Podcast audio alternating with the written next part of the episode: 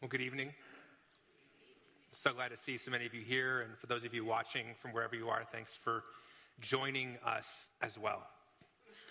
Traditions are important, they play a part in all of our lives, especially when it comes to days that are either holidays or holy days. Traditions become part of the experience that we look forward to every year, and they help us to, to rehearse the meaning and remind ourselves of what these days are really about. And I was thinking about traditions around days like this, and I was reminded that uh, 15 years ago, this summer, my wife and I got married, and we went back and visited her family for the first time at Christmas. And I had grown up in Las Vegas. I had never, ever seen a white Christmas before, and that was about to change because she lived in Western New York, and Western New York is kind of like this it's, it's snowy. And so we, we flew in, we landed in the airport in Buffalo, and within two hours, a blizzard hit. And, um, and then something new happened to me that I'd never experienced before.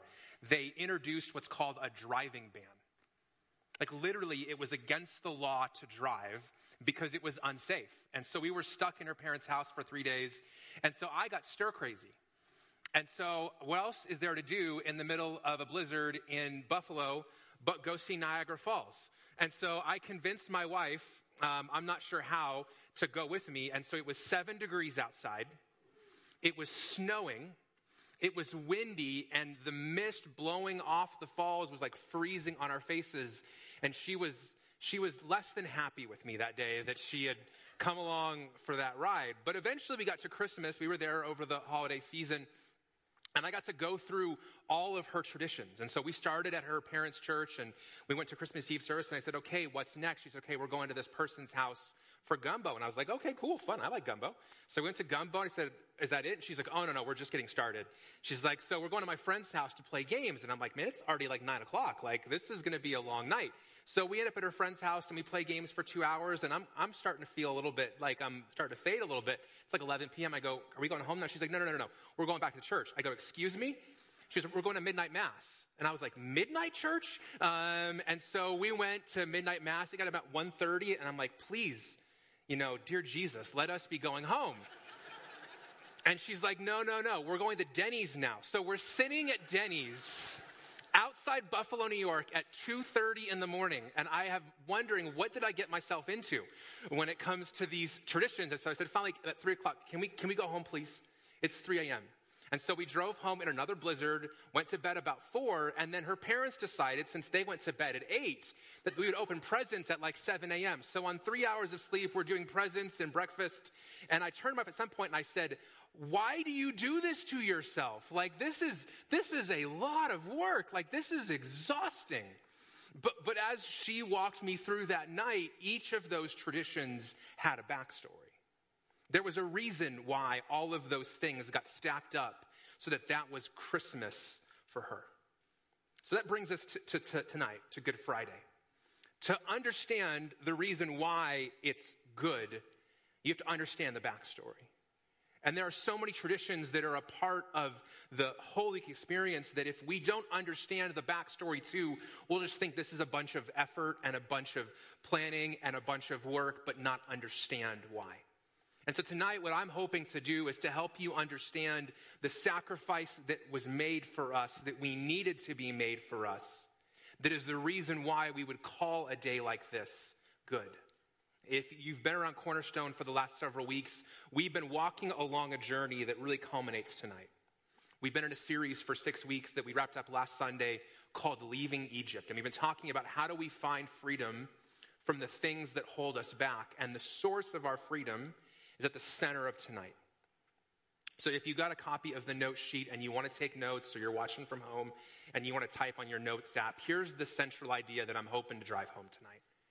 We need to remember what Jesus did to set us free. And the reason why we need to remember what Jesus did to set us free is that when you've been free for a certain period of time, when you get some distance from an event, the, the, the reasons for it can get foggier. You know this because in your family at Christmas or Thanksgiving or maybe even Easter, you have traditions and yet you don't know why you have those traditions. And so, unless you remember the source of that and go back to the why behind it, you begin to lose appreciation for it. It becomes just what you do. And so, I don't ever want what we do on Good Friday to just be it is what we do because it's the Friday before Easter. I want us to remember what Jesus did to set us free so that we have full and deep appreciation for this. And one of the reasons that we do Good Friday, not every church does it, and there's no like verse in the Bible that says, Thou shalt have a Good Friday service. It's not there.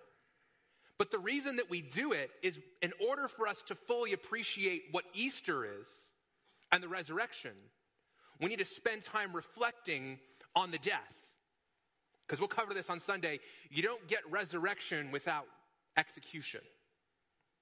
And so I want to talk to you today about what Jesus did to set us free. And to do that, I want to draw three connections between Passover in the Old Testament and what we talked about last Sunday, if you were here, and Good Friday.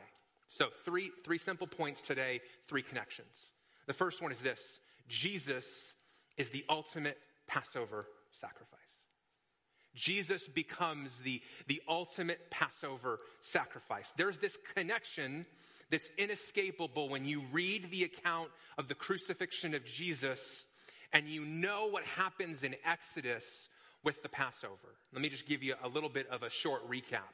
That there was an event recorded in the book of Exodus, chapter 12, that led to the people being freed from hundreds of years of slavery in Egypt.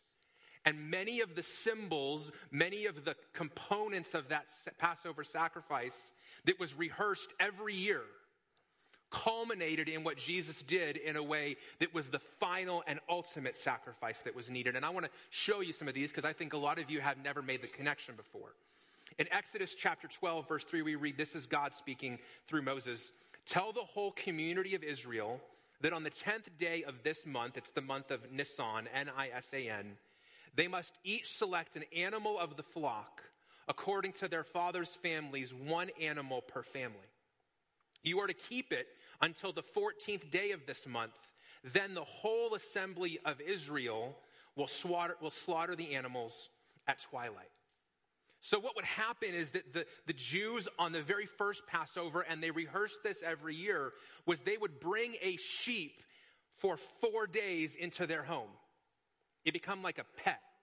And if you have kids or been around kids, it doesn't take four days for your kids to get attached to an animal. It takes about four minutes.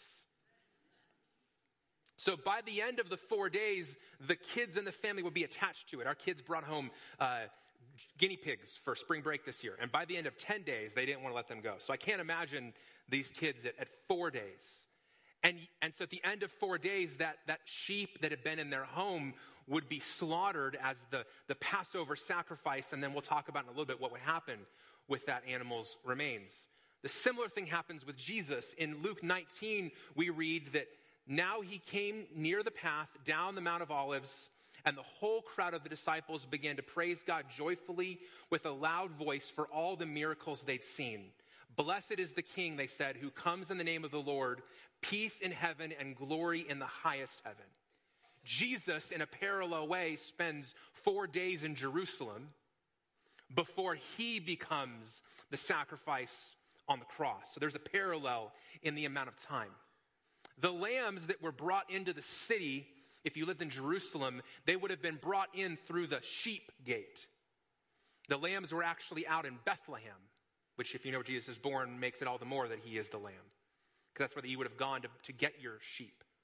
The sheep came into the sheep gate, and on Friday, the first Friday, the Good Friday, Jesus walked to the place he'd be crucified called Golgotha out the very same sheep gate. So you're just seeing all of these parallels. Exodus 12 later on says, God speaking, I will pass through the land of Egypt, and on that night, the night of Passover, I will strike every firstborn male in the land of Egypt, both people and animals. He says, I am the Lord. I will execute judgments against the gods of Egypt. We covered this last week if you're with us on Sunday. The blood on the houses where you are staying will be the distinguishing mark for you. When I see the blood, I will pass over you. No plague will be among you to destroy you when I strike the land of Egypt. And so what happened is the families who killed that sheep that had been in their home, they took the blood and they spread the blood around the three sides of the door frame so that they were under the blood. And those who were under the blood of the lamb on the doorpost were saved. The Passover went over them. Literally, they were passed over. And their children lived, the firstborn. Now, for us, those under the blood of the lamb on the cross are saved. The first statement made about Jesus when he begins his public ministry in John 129 is said by John, his cousin. The next day, John saw Jesus coming towards him and said, Look, the Lamb of God who takes away the sin of the world. Later on, Peter, one of his closest disciples, would say, For you know that you were redeemed from your empty way of life, inherited from your ancestors, not with perishable things like silver or gold, but with the precious blood of Jesus Christ, like that of an unblemished and spotless lamb. So when you consider all of the parallels, and I had to stop somewhere because I don't get a full sermon on Good Friday, I get a half sermon. Jesus is the ultimate Passover sacrifice. He comes and he fulfills everything that is started in Passover that's needed to be repeated every year. He comes once and for all and does that totally. So that all of us who are under his blood can experience salvation. The second connection between Passover and Good Friday is this that, that Jesus paid a great price for our freedom. It, it was not a, a small act or a small price or a small amount. He gave everything for us to be free. And, and that's because, like the Israelites in Egypt, our slavery to sin was great. So the sacrifice had to be great.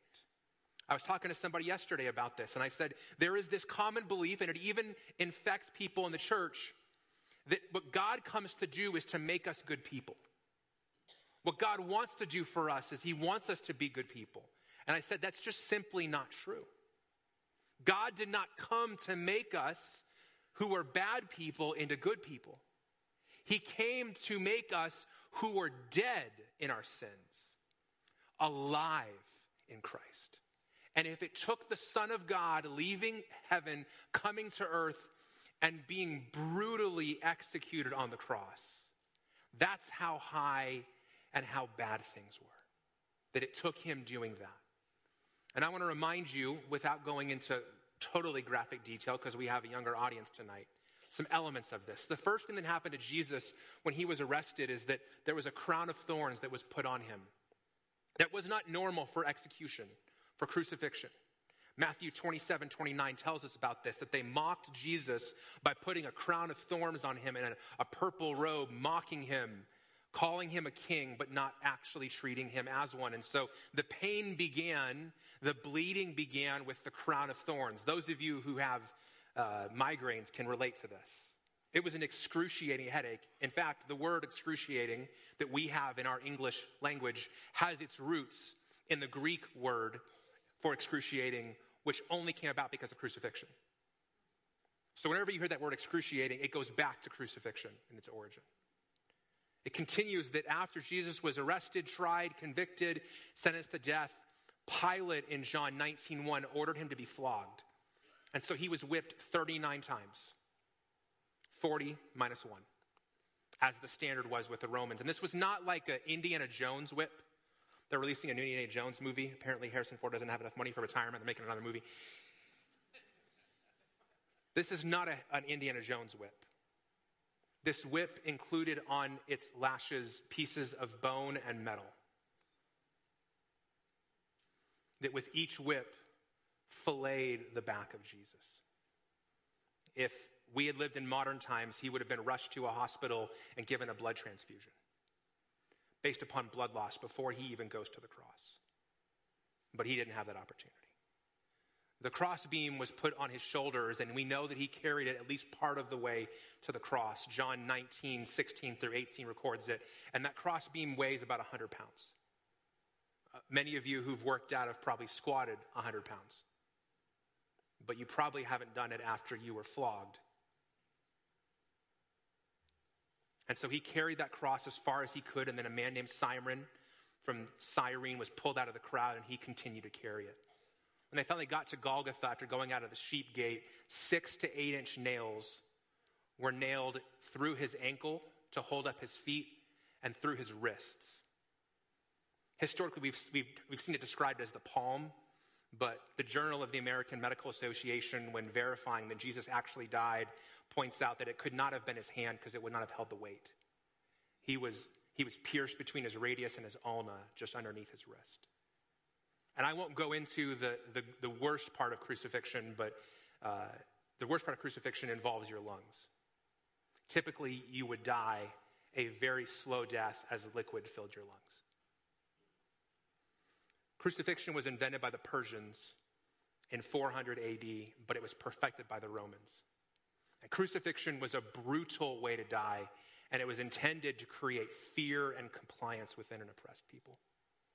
You were crucified naked outside of a city near a major highway so that anybody who walked by knew don't mess with the Romans or they will do this to you. And so that's how Jesus paid a price for us. And it wasn't him being the victim of an oppressive empire, it was a substitute. That he took on himself the price that we should have paid for our sins. That he stood in our place and took on the weight of all evil, past, present, and future. And because of that, the third piece, Jesus invites us now into freedom via a great exchange. If you compare the story of Passover and the account of crucifixion, what you have is you have the people of Israel saying, Hey, we're going to sacrifice an animal, and under that, that blood, we're going to be free. And with the cross, Jesus is going to be sacrificed, and under his blood, we're going to be free. But an exchange has to take place. And if you've been with us for our Egypt series, we've been talking about this that for the people of Israel to step into freedom, they had to leave Egypt behind. They couldn't stay in Egypt after the Passover. They had to leave Egypt to go into freedom. And the same thing is true for us. What we do is we're not currently in Egypt literally, but many of us are metaphorically. And so, what we do is the one thing we bring to the equation, the relationship with Jesus, is our sin. We bring our brokenness, we bring our sin, we do all that we've do, we bring all that we've done that is against what God wants and against his ways, that is selfishness and sinfulness. And we give Jesus our sin, and in return, in our hands, he places forgiveness and righteousness and freedom. It is this beautiful exchange. I promise you, we're getting the better of the deal. We give him all of our mess, and he gives us the most beautiful gift in the world. And when you recognize all that he has been through and all that he has done, and the fact that we do nothing to earn it or deserve it. All we do is we bring our mess and say, hey, nobody else wants this. Do you want this? I don't even want this. And He takes it and He redeems it and He transforms it and He makes us new. Here's the sticking point, though. Many of us refuse to unclench our fists. We refuse to let go in order to receive. If my hands are clenched around something, I'm hoping to not lose it, but I'm not aware of the fact that I can't receive anything new. And the best illustration I've heard of this was told to me in a story that I'm not sure is, is historically true or not or accurate. So you can Google this all you want. I'm not sure if it's accurate or not, but I think, it's, I think it speaks truth to our situation. In India, there was a community that had a monkey problem. If you've ever been somewhere that has monkeys, you know that monkeys can just wreak havoc. I spent time in sub Saharan Africa with, in a section of the community where monkeys had just taken over. They ruled the place. And so this community wanted to get rid of the monkeys, but they didn't want to kill them. So the idea was that they would take a coconut, they would carve the top of the coconut, and they would pull the top out, and in the coconut, they would put a small piece of banana. And what the monkey would do is the monkey would put his hand in the coconut and grab the banana, but then as he got ready to pull his hand out, he wouldn't be able to remove the banana. Now, any logical person says there are bananas other place, leave the banana and fight to win another day. The problem is the monkey won't do that. The monkey insists on holding on to the banana and essentially is trapped because the coconut is tied to a tree. And so, via this method, the community was able to remove all of the monkeys and relocate them somewhere else. Because the monkey couldn't let go of the very thing that was keeping it in bondage. So, my question for you is this In order to be free, what do you need to let go of and entrust to Jesus? Where is your hand stuck in the coconut? You're holding on to the very thing that's keeping you from all that God wants to give you and do in you. One of Jesus' closest friends, John, wrote these words. He said, If we say we have no sin, we are deceiving ourselves, and the truth is not in us. But if we confess our sins, he is faithful and just to, sorry, faithful and righteous to forgive our sins and to cleanse us from all unrighteousness. All we have to do is, is let go, is open our hands and receive the gift he has for us. And so last Sunday, if you were here with us, as we concluded our Leaving Egypt series, I invited you to begin thinking about something. To begin thinking about where do you need to leave something behind on the road to Easter where do you need to let go of something that you may know really well and feel very close to or very attached to that is keeping you from all that God has for you? And so, if you were here, I invited you to bring a symbol of what Egypt represents in your life, past or present. And some of you, I saw you walking in, you had extra things in your hands tonight. Others of you were like, oh my goodness, I forgot. And others of you are like, Scott, I don't even know what you're talking about. So that's why we gave, we tried to give every one of you an index card. And that index card is an opportunity for you to write or draw what Egypt represents in your life. Put another way, what that banana is inside that coconut that you're holding on to that's keeping you from all that God has for you. And so tonight, is going to be an interactive experience. We've intentionally set aside longer time at the end of the service to be able to respond to all that Christ did for us. And so here's what we're going to do. In a little bit, we're going to invite you to move to the center of the room if you're here. If you're watching from home, I love that you're watching from home, but there are some days where it's just not the same, and this is one of those days, so I'm sorry. But we're going to ask you when you're ready to move to the center of the aisle and come down the center, and there are two trash cans here. And in each trash can, there's a slit in the cover for you to put something in there. We've done it that way. That way, you're not seeing what everybody else has put in there. So it's public. You're going to do this in front of everybody, but it's private. Your stuff is only going to be in there under the curtain. And so we're going to invite you to bring something Maybe you brought it with you. Maybe you're going to write it down right now that you need to let go of so you can receive all that Christ has for you. And some of you, that may be salvation. You, you need to bring your sin and receive his forgiveness. You need to bring your brokenness and receive his wholeness and his transformation. Others of you, you've been following Jesus for a long time. And so it's stepping into that and going deeper into that and trusting God more with that.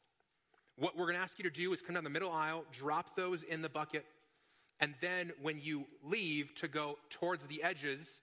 And on these tables that are going to be uncovered right now by some of our team, we have communion elements waiting for you. So there's two tables over here, and there's two tables over here.